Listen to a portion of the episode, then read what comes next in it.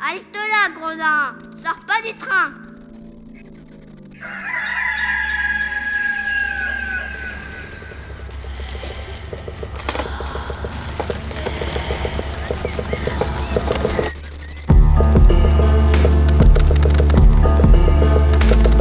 Dès ma plus tendre Plus on est jeunesse, malheureux, plus on souffre. Il faut plaindre les affligés. C'est une loi loi de l'humanité. puis de manière ou d'autre, les consolations arrivent et la douleur s'en va. Je me propose de raconter 100 nouvelles ou fable, ou parabole, ou histoire, à notre. L'an 1348, la peste se répandit dans Florence. On trouvera dans ces nouvelles plusieurs aventures galantes, tant anciennes que modernes.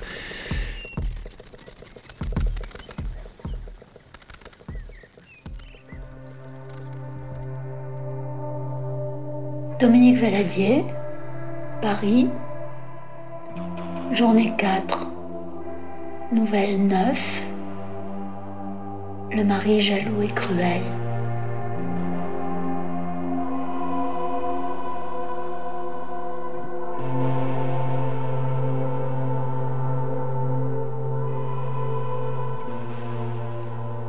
Personne n'ignore qu'il y eut autrefois en Provence deux nobles chevaliers de réputation, connus l'un sous le nom de Guillaume de Roussillon et l'autre sous celui de Guillaume Gardastin.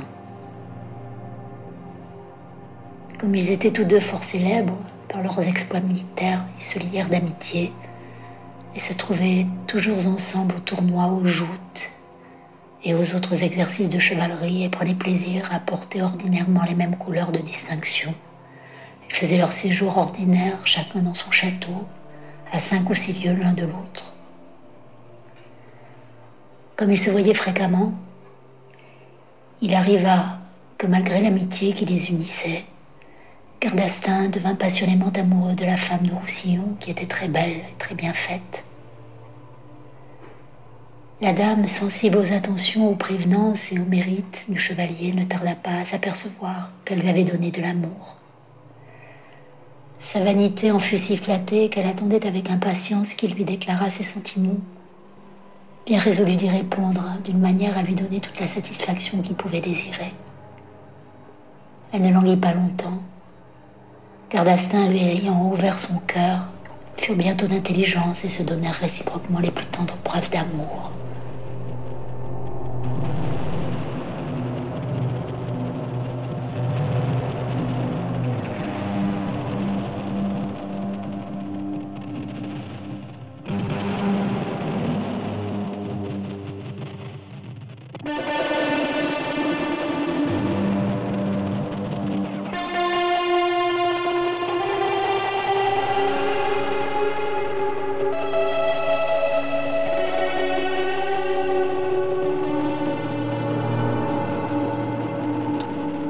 Soit que leurs rendez-vous fussent trop fréquents, soit qu'ils fussent mal concertés.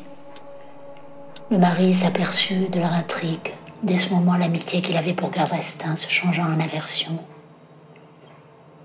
Mais il fut plus politique en haine que les deux amants ne l'étaient en amour.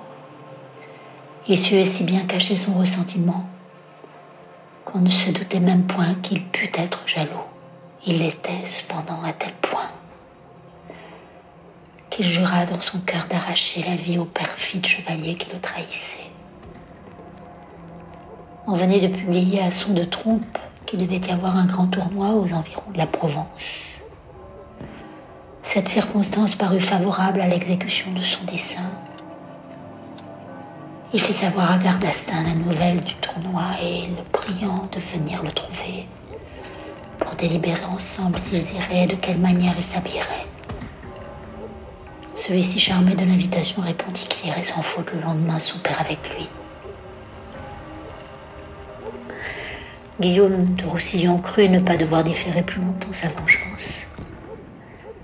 Dès le lendemain, armé de pied en cap, il monte à cheval, suivi de quelques domestiques, et va se mettre en embuscade à une demi-lieue de son château, dans un bois par où Gardastin devait passer. Après avoir attendu quelque temps, il le voit venir accompagné de deux valets seulement et sans armes, comme Jean qui ne se défie de rien, Aussitôt qu'il l'aperçoit, il court à lui comme un furieux, la lance à la main, et la lui plonge dans le sein en lui disant Voilà comme je me venge de la perfidie de mes amis. Le chevalier percé d'outre en outre tombe mort sans avoir eu le temps de proférer une seule parole. Ses domestiques piquent des deux et s'en retournent au grand galop d'où ils venaient, sans savoir par qui leur maître avait été si lestement assassiné.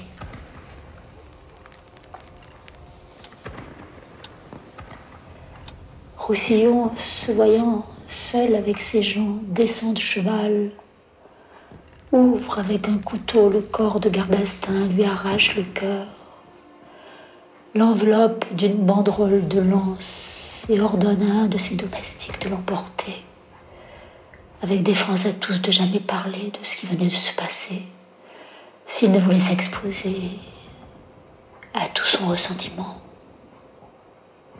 Il reprit ensuite le chemin du château et y arriva qu'il était déjà nuit. La dame, qui savait que Gardastin devait souper chez elle, l'attendait avec l'impatience d'une femme qui l'aimait tendrement. Surprise de ne le voir point venir avec son mari, elle lui en demanda la raison. Il m'a fait dire, lui répondit-il, qu'il ne viendrait que demain. Cette réponse ne plut guère à la belle, mais force lui fut de n'en rien témoigner. À peine Guillaume avait-il mis pied à terre qu'il appela son cuisinier. Tiens, lui dit-il, prends ce cœur de sanglier et prépare-le de la manière la plus délicate et la plus ragoûtante. Tu me le feras servir dans un plat d'argent. Le cuisinier lui obéit, employa toute sa science pour l'apprêter et en fit le meilleur hachis du monde. L'heure du souper arrivée, Guillaume se mit à table avec sa femme L'idée du crime qu'il venait de commettre le rendait rêveur et lui ôtait l'appétit. Aussi mangea-t-il fort peu. On servit le hachis, dont il ne mangea point. La dame qui ce soir-là était de fort bon appétit en goûta et le trouva si bon qu'elle mangea tout. Comment avez-vous trouvé ce mets? lui dit alors son mari. Excellent, répondit-elle. Je n'ai pas de peine à le croire, répliqua Guillaume. Il est assez naturel de trouver bon mort. Ce qui vous attend plus étant vivant. Comment? Dit la femme après un long silence. Que m'avez-vous donc fait manger? Le cœur du perfide Gardastin, répond le chevalier. Ce cœur que vous n'avez pas eu honte d'aimer. Ce cœur que je lui ai arraché de mes propres mains, un moment avant mon arrivée. Et c'est ce cœur que vous venez de manger. Je n'essaierai point de rendre la douleur de la dame à cette horrible nouvelle. Il suffit de savoir, pour s'en former une idée, qu'elle aimait Gardastin plus que sa vie. Son âme, naturellement sensible, était en proie à tous les sentiments capables de la déchirer. L'accablement où elle se trouvait l'empêcha de parler, mais enfin revenue à elle, vous avez fait le personnage d'un lâche et perfide chevalier, lui dit-elle en soupirant. Gardastin ne m'a fait aucune violence. Moi seul, je vous ai trahi et c'est moi seul qu'il fallait punir. À Dieu ne plaise qu'après avoir mangé d'une viande aussi précieuse, que l'est le cœur le plus aimable et le plus vaillant des chevaliers qui fut jamais, je sois tentée de la mêler avec d'autres et de prendre jamais de nouveaux éléments. Elle se lève de table en achevant ces mots, se jette sans balancer par une fenêtre très élevée et s'écrase en tombant. Guillaume de Roussillon connut alors sa faute et se la reprocha amèrement. La peur le saisit et lui fit promptement prendre la fuite.